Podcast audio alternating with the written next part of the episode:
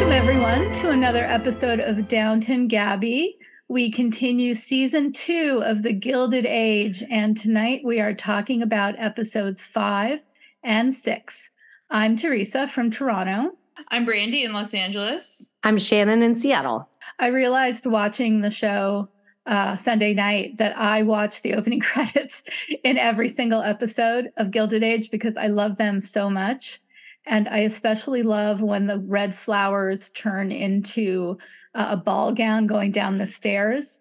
I don't know how you all feel. We don't think we've ever talked about the opening credits. I don't even know what you're talking about because I always skip them. Me too. But I'm so happy you love them. I feel like I just, the fir- on the first episode of like season one, I was like, this song isn't as good as the Downton song. And I've just skipped it every time since. Maybe I'll give it another chance now. Why am I not surprised? But for real, it's not as good as the Downton song. The Downton song is as good as the Harry Potter music, where it's just like, this is iconic, dramatic, and totally memorable. Yeah, yeah. To be fair, I like the visuals more. It's really, for me, about the visuals and how like the railroad going down turns into bonds, a pile of bonds, and you know, how the chandeliers turn into a diamond necklace. You say you know, and I I don't know. You don't know because you've never, okay, humor me. I'll give it a chance now. I promise I'll give okay. it a chance. All right. All right. Should we get into the classic Julian ha- happiest of happiness to the lowest of despair storyline that takes place over these two episodes? Yeah, that's Matthew in the car all over again. Isn't it? Let's recap. Let's recap. In episode five, one of the f- first scenes of episode five, we get Ada giving the marriage news. Agnes is, of course, horrified. She won't go to the wedding. You're a spinster, and you've always been a spinster, she says. Oh, she says, what do you know about marriage or the duties of a wife? It's very harsh. She's very harsh. But the scene is also funny because Bannister is standing there doing his like reaction, non-reactions. And when she tells him, rescind your congratulations, that was very, very funny to me. Um, so it's a great scene. And like, not that I expected her to react any differently. Um, I was surprised by how quickly they went through this storyline of Agnes coming to terms with it only in one episode, because I, I definitely thought it was going to be something more like what Shannon was predicting in our last episode with like a long, longer sort of faking some sort of injury or or more manipulation. Like, I didn't think it would be wrapped up by the end. Yeah, we thought this was going to drag on and drag on until they finally, you know, got married at some point.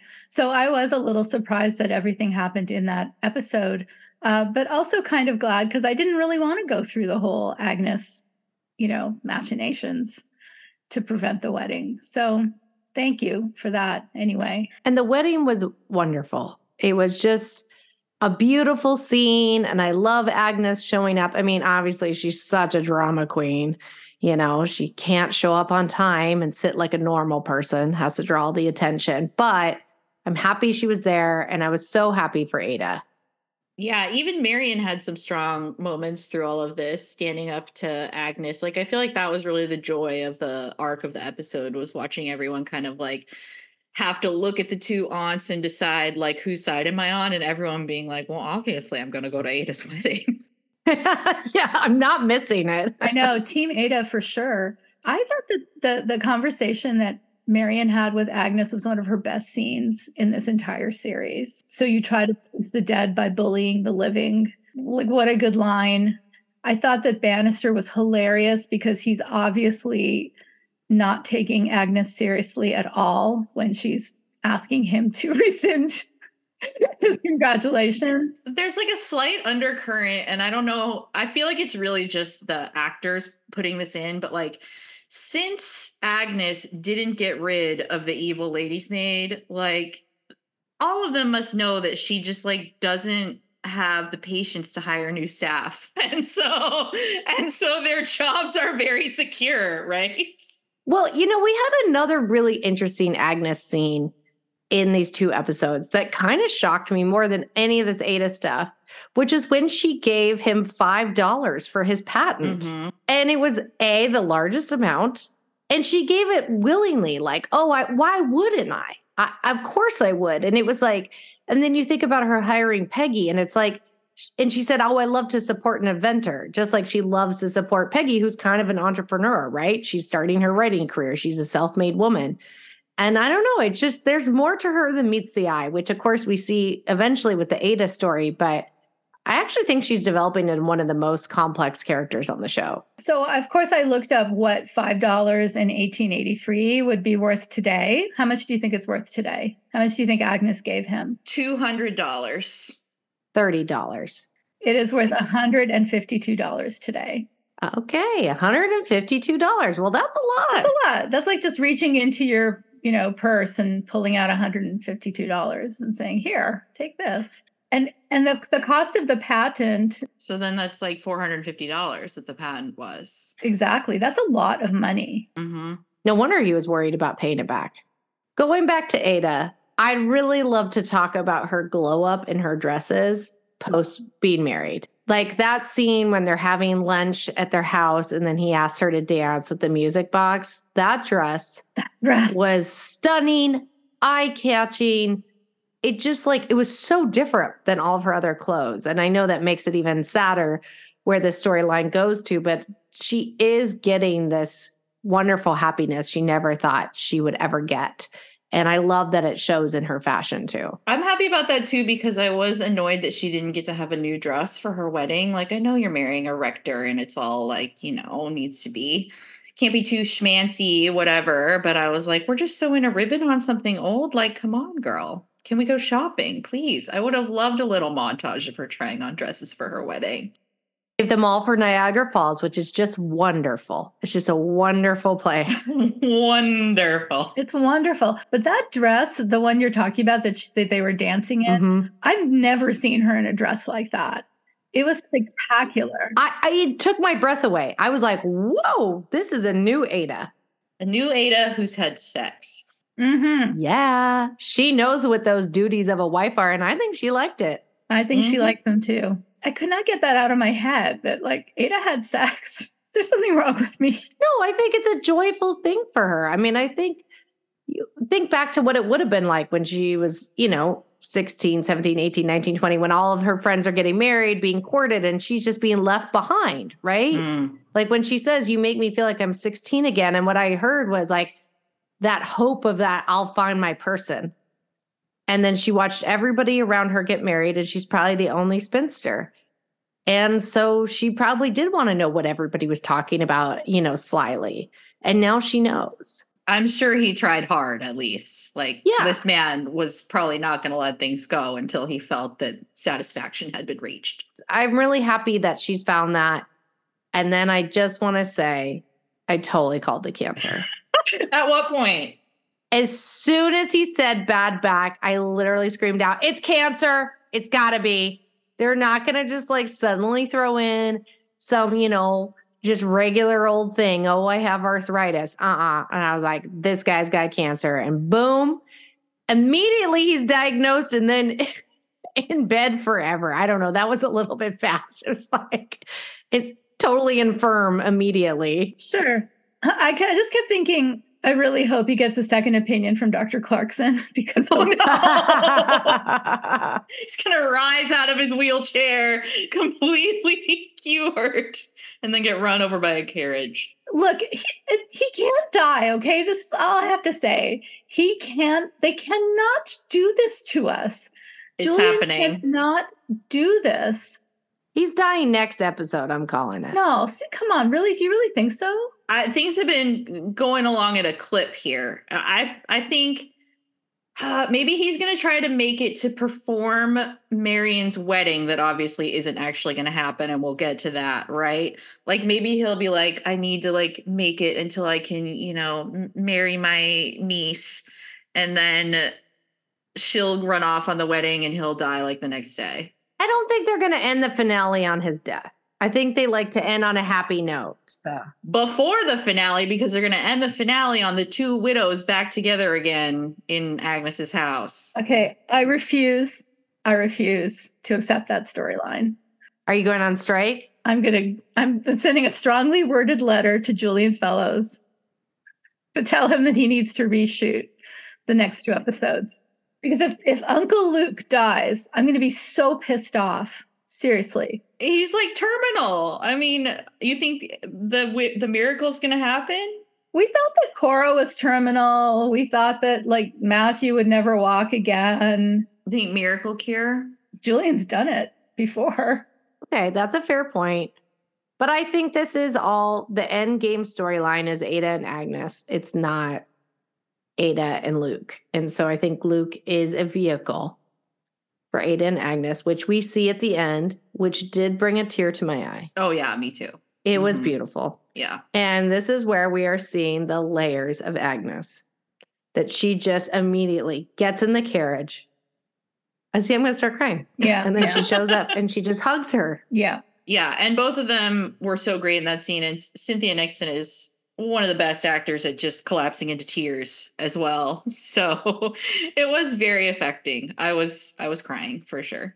I mean, it's worth it for that kind of scene, but. But now you need your miracle. I need the Clarkson effect. I really do. But when you think about Mary and Edith, you would never get that emotional of a hug between the two of them. You know, even when Sybil died, they had a moment, but you just felt the depth of the history of Ada and Agnes, that like their parents dying. Ada was in the room when Oscar was born. She probably was there when she Agnes was covering up bruises or whatever from this husband who sounded horrible. Right. You know, I mean, you just felt the depth of their bond and their history in a way we never saw with Mary and Edith, who also had, you know, a troubled relationship. It wasn't always close. Okay, here's my pitch for the miracle storyline. Okay, let's get to it. Yeah, let's go. I think, it, what if it literally is young Doctor Clarkson? And that's the thing that links the two narratives. He's a young man studying in America, and he has an innovative new treatment or test or something. There you go. Maybe he's out getting drunk with Larry, you know, and he comes down to the house and he's like, wait a minute, there's a cancer patient right there. I'm in. I'm in. I can get this tumor out or whatever it is. Because they didn't even give us any details. Like, it's so vague. Just like, this one starts in your back and then it spreads. Like, I'm sure he's referencing some type of, like, like I didn't look up what potential cancer that could actually be. Back cancer. That's it? No, I, I just made that up. So, okay. None of our predictions are right. Okay. Like, this is, uh, oh, there is one prediction that's. I called cancer. You called the cancer. I'm saying our podcast predictions. There is one prediction that seems like it's going to be right, but it wasn't us. It was Sean. I know it. And I, I was like, look, you're right. And he was like, I knew it. George Russell, socialist hero. It's happening. It is totally happening. Mostly because this these men have families. That's like it's only like way to see them as humans. Well, I actually I actually thought the most powerful line of that entire scene was when he said, I thought the children would be in school. Is there a school? Yeah. I, I just it was a really powerful line of like, he has no clue. I think the reason that that worked so well for me is because this man thought he did have a clue. He thought he was yeah. like a smarter, new kind of businessman who knows how everything works and this and that. And but somehow this is the first time he's actually thought about like the workers need somewhere to live. The workers have families and the families need a school and food and all of these things, you know, like it was like you could really see the wheels turning. And how him realizing that he really had no fucking idea what the reality was on the ground. Yeah, him walking into that man's house, being offered the coffee, seeing the kids at luncheon. At luncheon. Yeah. Yes. Don't interrupt our luncheon. Yeah. And I mean, you could see he just, he had no idea and he felt so uncomfortable. He didn't know what to do with his hands or where to sit. And he was relying on his on his manners that honestly are self-taught, right? He didn't grow up in the world that he exists now. And then just that contrast when you go out there and that firing squad just fire, you know, had their guns aimed at them. It was really intense. I did think it was quite well filmed of just like, this is messed up. Like nobody should face a firing squad because they're trying to fight for an eight-hour workday, which honestly should have started with six, but whatever. They didn't go far enough. No, the thing the thing I really loved about the scene in Henderson's house was that Kane that George was carrying with the gold top that, again, he didn't know what to do with it. He was kind of holding it like in front of him. And that piece of gold was like front and center through the whole scene. So it was like not subtle. Like, here I am carrying this like ornamental nonsense that probably costs the same as what your house costs. And it seems so dumb. I don't even know where to put it. You know, like, I just like that detail really stuck out to me. So kudos to, you know, costumes or whoever came up with that for sure. You know, it's an amazing juxtaposition to George's big strategy that he was going to invite Henderson to his house and intimidate him. And actually the opposite mm-hmm. happened. Henderson wasn't surprised by anything. Yeah. And actually he intimidated George by bringing him to his house. Yep. And that actually had a bigger effect. And those scenes, you know, counterbalance to each other. It's pretty powerful.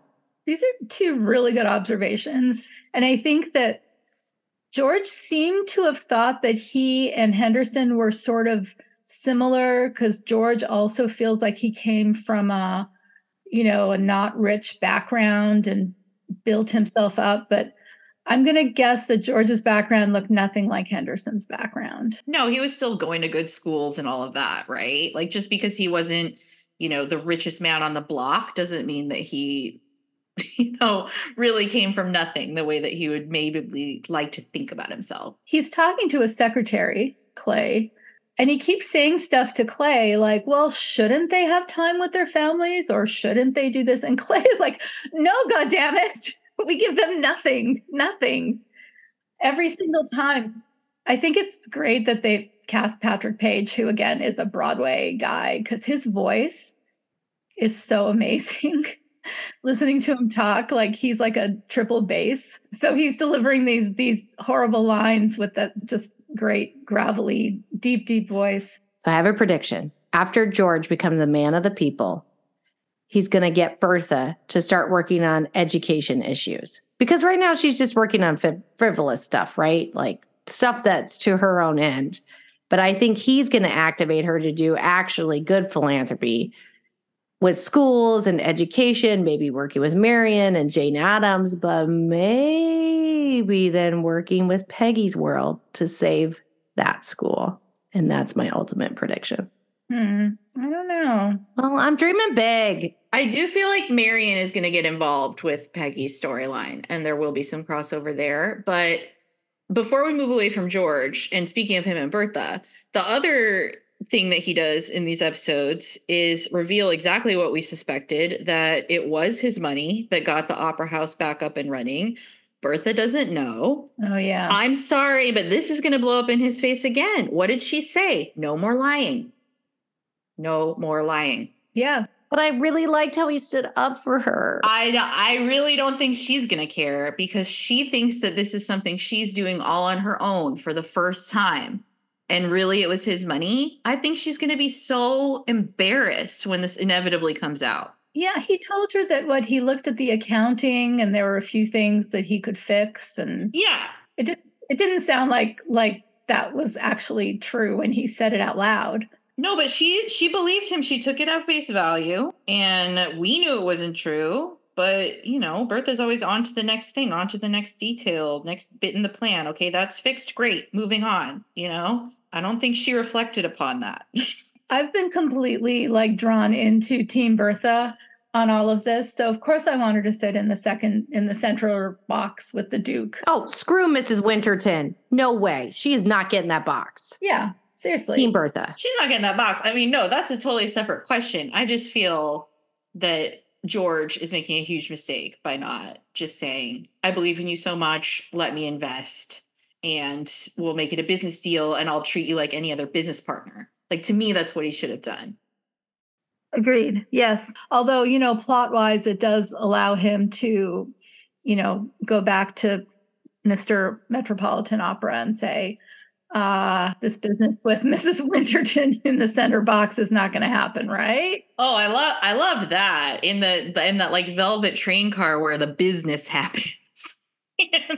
Oh my God, it was such a baller intimidation move of like when the train starts going. I was like, God, it must feel so cool to do that at some point in your life. They're like, you can get off at the next stop. Ooh, ice cold. I loved it. Oh, it's too good. Okay, Missus Winterton. I'm I'm interested in her flipping and now deciding that she's going to be best pals with Bertha in for a second, and then again saying, "Except I'll take your box." Like, the way that she can be playing both sides of Bertha is actually hilarious because no one else really has her number in the same way. Remember we were talking about how she had a chance to be like fake friends with Bertha, you know, and sort of be ushered into society, and she kind of blew it. So seeing that scene where they were all palsy again was a little surprising, um, but I guess anything for the opera box. Well, I think it's like she realized that she could almost like use that, but she's still pushing too hard, you know, like she can't help herself to like, she just be friends, just bring some other folks over, like take the ne- next box next to her. And that's as good as you can possibly get is next to Bertha. But no, she needs to take her spot. Like, again, she's not going to win. Like, there's no way she's going to win. No. But it was just watching her overplay her hand again was very entertaining to me. And has Mister Winterton just sort of dropped the whole issue of Turner's past? Is that... She was a companion. It checks out.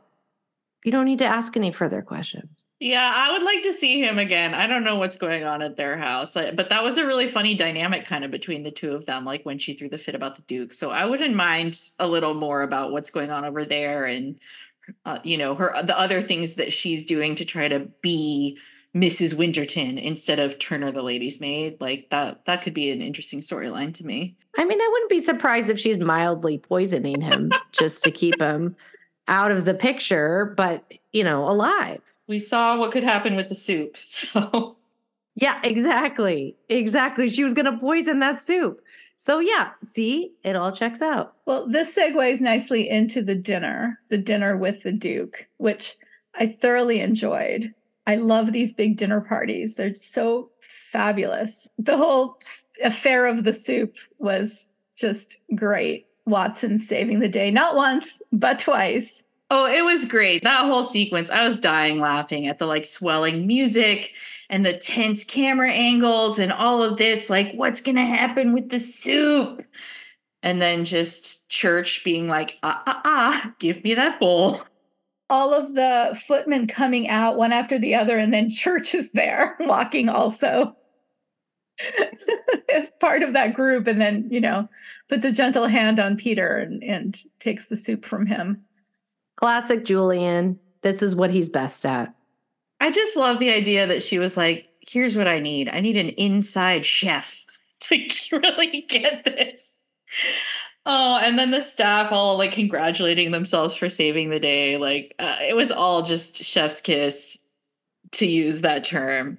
Great. What did we think of Gladys in her interactions with the Duke? She almost had a personality for a second. Oh, dear. But her dress was really bad. Oh. She, she looked so silly through this sequence. She and the I mean, then then we can get to the hat that she wears during the garden party in the next episode, because her, her outfits are getting more and more ridiculous, I swear. I wish she would just go shopping with Miss Beaton. Mm-hmm. I mean, it would do her a world yeah. of good. Because I love Miss Beaton's clothes. Yeah, agreed. Yeah, that pink dress at the, in the last episode was fantastic. When she was waiting on the street for Oscar, yeah. She really looks great all the time. Can someone, though, explain to me what is going on with those finances and what Oscar is or is not investing in? Oh, my God. This has got to be a Ponzi scheme.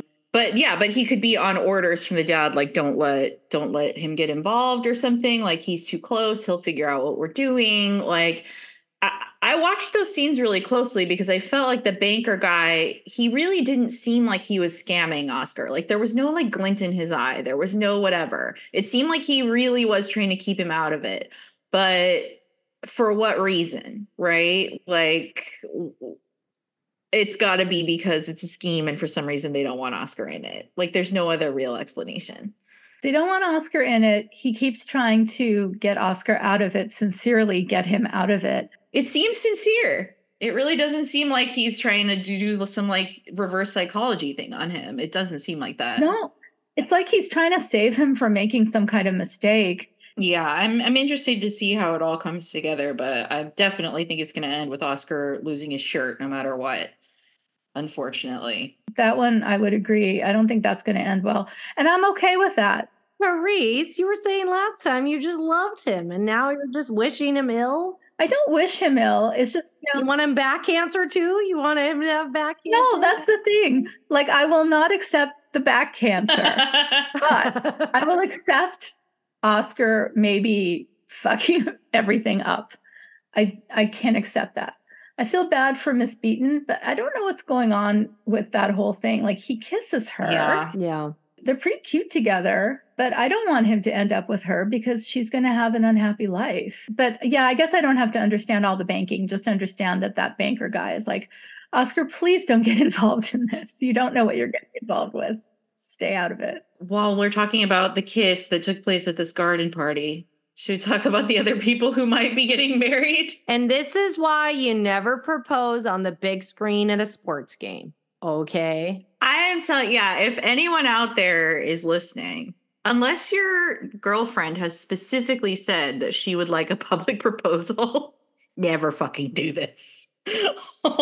Never, never do it. I also like did not predict this until he called her up there. I really thought they were just being weird because they've been so weird in the last few episodes, Dashiell and the Bad Seed. And I was just like, why are they so obsessed with her being at this party? Like, blah, blah, blah. And then my jaw dropped. I was like, no, please. Like, I've never like felt for this character as much as I did in that moment when she so clearly wanted to say no. And the actual line that she says, this is this is perfect writing. Like, just, I love it. She says, if you really want me to. Can't even bring herself to say the word yes at all. Oh, well, because the bad seed is staring right at her, smiling. I know. So creepy. What are you going to do? This creepy kid is just smiling at her. Oh. You will be my mother or else. Oh, man. It, it was a great scene. And then Larry walking away all sad. Like, this is coming back. Oh. Your prediction about Larry and Marion being endgame that we thought was untrue is going to become true again, I'm sure. Poor Marion. I said the same thing. And I was like, oh, just when you think they threw out the storyline, Shannon, here they're bringing it back. And he was like, congratulations. Or she was like, for what? That was also great. These are like Marion's two best episodes by far. Well, I think the nail in the coffin for Dashiell was when he told Marion, well, you're not really a teacher. You're just fiddling around with that teaching. Oh, my God. And I would hand it to Larry that I don't think he would say that because he wants to be an architect and he was talked down about. Now, has he really done any architecture? He's mostly slept with a client, but that's here nor there right now. His dreams are architecture. I had the same thought with Dashiell where I was like, listen, we're all thinking it, but you don't say it out loud. like, like, no, does she have a certificate in teaching? Absolutely not. Is she just winging it because she feels like it? Yes. But you can't say that if you're trying to woo the woman. Come on. I mean, even the, the bad seed caught that. Even she was like, she's like, don't fuck this up. Don't fuck up my new mom. So we we touched briefly on Peggy's storyline and how we think Marion's teaching might cross over with that. But we need to go back to what happened in episode five during the Alabama visit and that whole thing where while we're watching, you know, this great drama play out in New York over soup and this and that. Meanwhile, Peggy and T. Thomas are about to get lynched. And this is just like, I, it was uncomfortable the way the storylines were like edited together at the end of the storyline, uh, at the end of this episode. It was just a lot.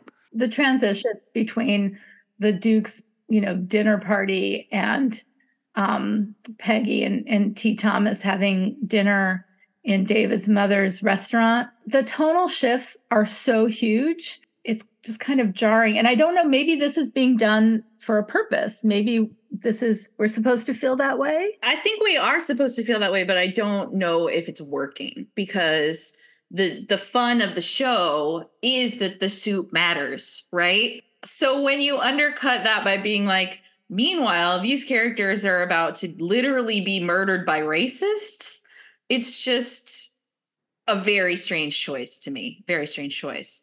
Well, let, let's talk about that storyline in its own world. The the interviews that that Peggy does with the women who are learning sewing and what their dreams are. Oh, I wanted that to go on for much longer. It was such a cute scene. It was only like ninety seconds long or something, which obviously is Julian's M O. But like I could have watched, I could have watched a whole episode of just what was happening in Alabama for sure. Yeah, when the, the woman says, tell us what New York is like.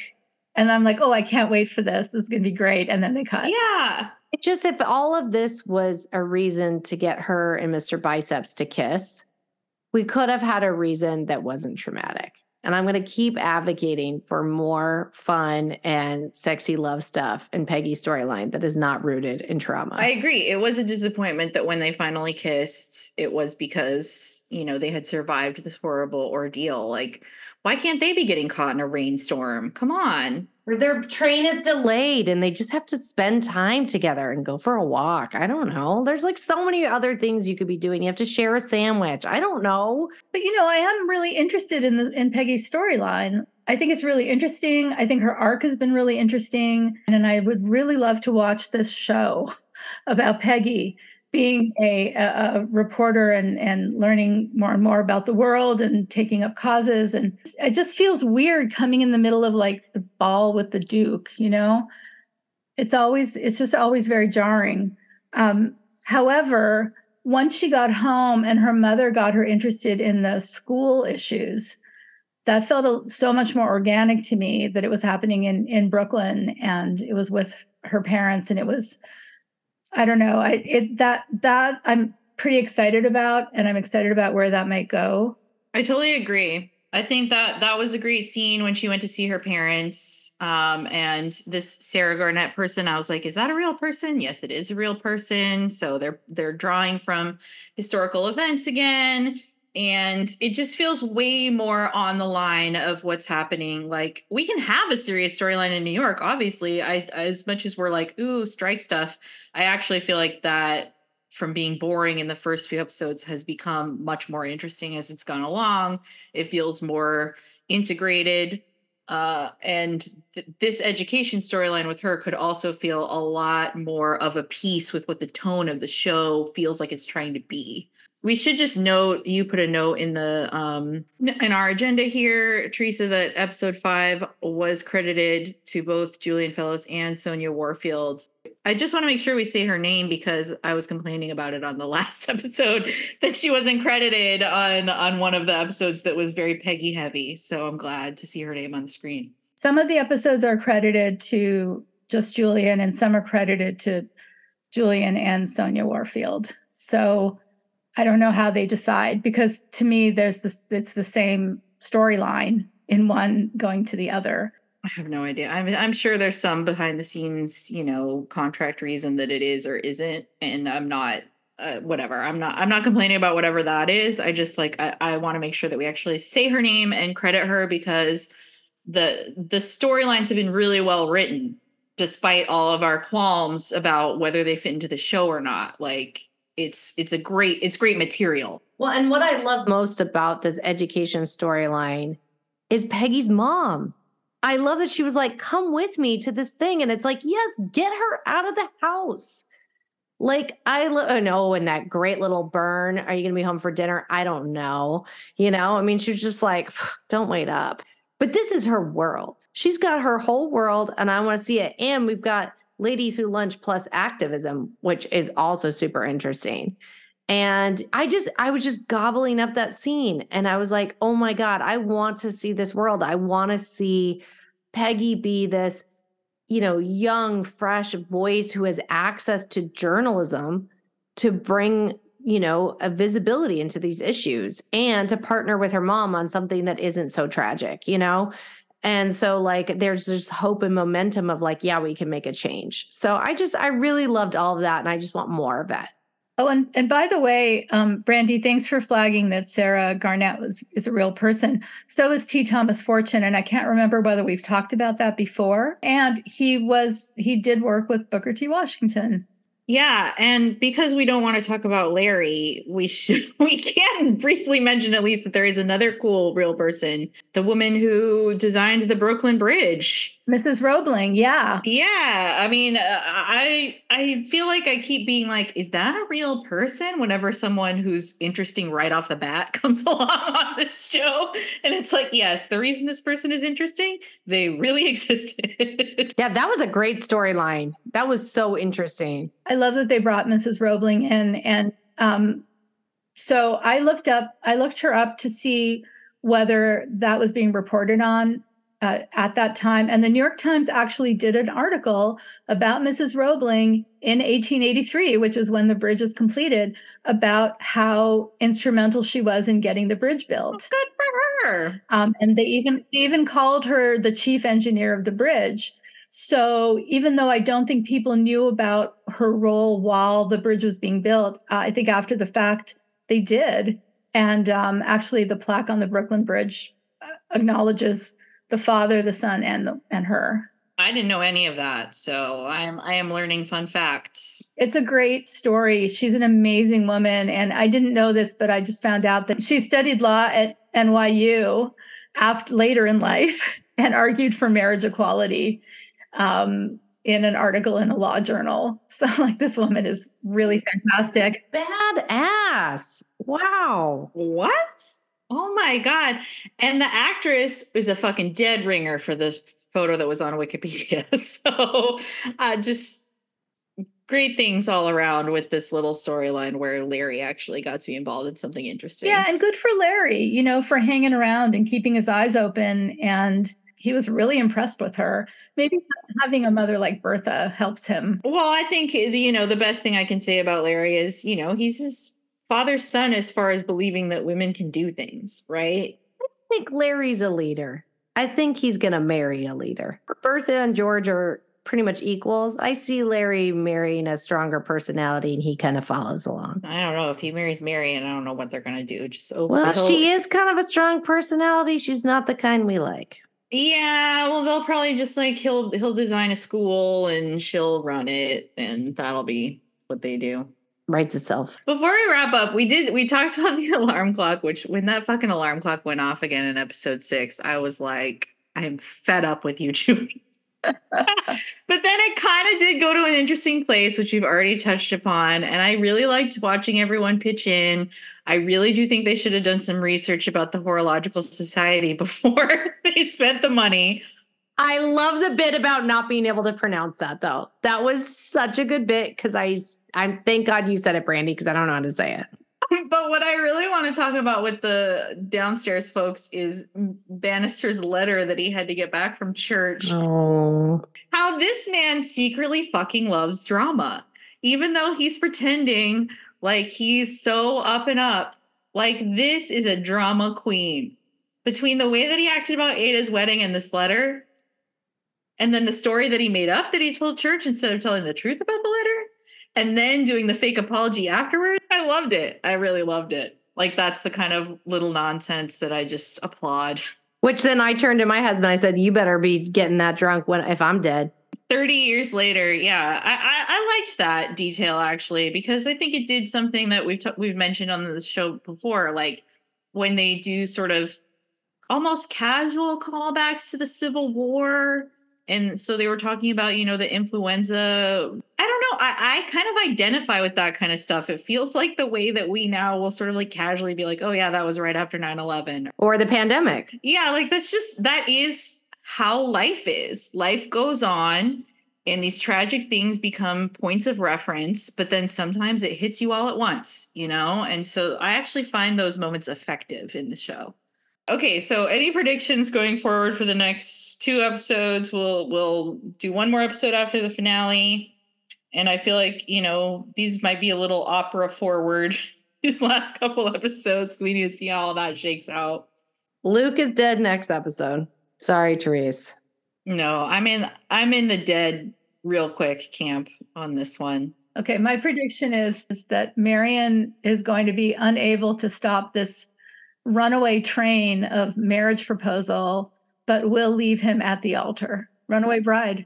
Do you think she's going to literally run? I think she might run. I I could see a scenario where there's some kind of protest or action going on involving Peggy on the day of the wedding, and Marion like shows up there in her wedding dress instead of going to the church. Mm. And I was thinking Larry might help her escape and take her to the unfinished widow's house. The and- widow's away in Europe or something. And he's like, let's fuck at my ex-girlfriend's house. It'll be fun. Yeah. I also do feel like we are moving towards Ward McAllister collapsing, his house of cards and lies collapsing, because things were getting tense for him when he came with Missus Astor to talk to Agnes, and he he is he just can't play both sides forever. No, and Missus Astor will be crowned the biggest loser. I think she is on the way out. I mean, Missus Winterton is doing a better job playing against Bertha than Missus Astor. I think Missus Astor's on the way out. I think the thing about Missus Winterton is that, like, she's kind of, as as much as she is overplaying her hand, tonally, she's meeting Bertha on her level, right? Like, where they both know what's really happening and they are speaking to each other's faces about it, which I feel like is more Bertha's style. Can I be honest? I don't really care what happens with the opera storyline. Oh, and Therese, don't you dare say that. I mean, no, I mean, who, we don't care. Well, I kind of am. I'm Team Bertha. It's just, I'm not sitting here being like, I won't watch this show again if Bertha's not sitting in the center box. I love all the intrigue and backstabbing and all of that. Like, I think that's super fun and it's been really well done. I just don't really care in the end whether, like, we know the Metropolitan Opera wins because it's still here. sorry, sorry. Well, another spoiler. I do think the eight-hour workday is going to catch on. Hey, I'm not reading those Wikipedias. I'm watching this show. So okay, but it does take a while. Like, there's like way more long-term protests that happen in the labor movement well after the eighteen eighties, you know? So I'll, I am- I'm hoping we wrap it up in two episodes. So I do want to make another prediction that I think all this Mister Biceps thing with Peggy is for her just being like, I got to stop being into like unavailable men. And I think she's just going to like totally get a new perspective on who she wants to be with. And we're going to catch a glimpse of the right guy at the end of the finale of this season. And I'm like ready to meet her equal because she's going to find a guy that's her equal. And I'm I'm ready for it. Okay. Any other final predictions? I think Jack's going to get his fucking patent. I think the alarm clock is happening. The alarm clock is the through line of the entire fucking season. It's got to happen. I think so, too. Well, let's close this out with our usual segment of One Fabulous Thing. And I'm just going to go ahead and call Saltburn my fabulous thing. I know there are a lot of opinions about this movie out there. I just saw it yesterday. And I feel like I'm on Team Saltburn. Like, I've been like reading the different pieces about it. And I can't really talk about what, what are the issues and what are not the issues, why people are coming down against or for it without spoilers. But right, thank you. I think it is very, very worth seeing. Emerald Fennell, if I am saying her last name correctly, our writer-director who also did Promising Young Woman. And, of course, she played a nurse on uh, Call the Midwife back in the day. You know, um, she is a hell of a filmmaker, even if it's a little muddled on the thematic level at times. That's really what people seem to be so offended by, is that there isn't like a very clear, politically acceptable message in the movie. And I just want to be like, go with it. The vibes are immaculate. The scenes are incredible. The actors are clearly having the time of their lives. It's visually stunning. Can we not just watch a movie anymore without it needing to be like one hundred percent politically correct? I mean, I can't even believe I'm using that term, but people, remember how to have fun. Remember how to have fun at the movies. And you will have fun watching Saltburn if you watch it. I guarantee it. I'm going to be seeing that uh, next Friday. This Friday. Well, we, we need to talk about it afterwards. See if you agree or if you think it has abhorrent class politics like some people think. Jeez, I'm a Jillian Fellows fan. Come on. Oh, I eat abhorrent class politics for breakfast, okay? All right, I am going to do a T V show, but I'm not going to do a T V show that's out right now. It's something that came out... Mm, I think like a year ago on Netflix, and I think I actually tried to get both of you to watch it, and I don't think either of you did, not to just like call you out, but maybe a little bit. I watched it. Which is The Empress on Netflix, which I feel like our podcast community would love. So it's about en- Empress Sisi of the Habsburgs. It's actually a German show, and so there's, uh, you know, subtitles, but the costumes are phenomenal. They are Gilded Age quality costumes. And the mom of, you know, the emperor, I really call her clothes bitch chic. She has the bitchiest best clothes ever. And this sent me down an Empress Sisi rabbit hole where I think I read like four books about her. She's a wild personality, and the way that she rebelled against the very strict regimes of the Habsburg Empire, and um, also just kind of a wild person. Like, she was a really good horse rider, and she actually paid for circus riders to teach her how to like stand on a horse and do all these tricks and stuff. Like, just kind of some really interesting details about her as an individual. But the show is fantastic. All the casting is great. And they are filming a season two. I'm not exactly sure when it's going to come out on Netflix, but if you're, you know, once Gilded Age is over, we only have two more episodes, and you're feeling that, like, I miss a good period piece drama with fantastic clothes, The Empress. And neither of you watched it, did you? I did. You did? You didn't text me? And what'd you think? My very favorite thing was the clothes. The thing I loved most about the clothes was that they were not historically accurate. Oh, no, they're not. They were like some kind of crazy fever dream of Austro-Hungarian opulence. Yeah, but it kind of reminded me of The Favorite, where it's like the clothes are close to being historically accurate, but kind of have a style of their own. My one fabulous thing is The Buccaneers. Uh, not The Buccaneers that's on Apple T V Plus right now, but The Buccaneers that came out in nineteen ninety-five as a T V miniseries. It is based on an Edith Wharton novel, and it is about heiresses from America being sent off to the U K to marry lords and such. It uh, parallels the storyline of Gilded Age. It's the same sort of era. Um, the nineteen ninety-five version is really trashy miniseries stuff, and I love it. It stars Carla Gugino, Allison Elliott, Mira Sorvino, and a bunch of people, including uh, a gay duke. Okay, so what else do you want, really? It's like on par with uh, Lace, if anyone has seen the miniseries Lace. I have recommended that previously. If you want more of the Gilded Age time, mindset, dresses, marriages to aristocracy, Buccaneers, nineteen ninety-five. Again, it's a speedy five-episode series. It's available on BritBox. You can get that Uh, via Amazon Prime for a free seven-day trial, which is ample time to watch this. Um, so Buccaneers nineteen ninety-five version. Thank you so much for joining us for another episode of Downton Gabby, The Gilded Age, episodes five and six. We will be back in two weeks after the finale of the series. There are only two episodes left. So look out for us in a couple of weeks. You can find us on Apple Podcasts. You can now find us on Spotify. And you can find us on your favorite podcast app. Just put in Downton Gabby, and there will be. Um, so everyone, enjoy the last two episodes, and uh, we'll see you on the other side.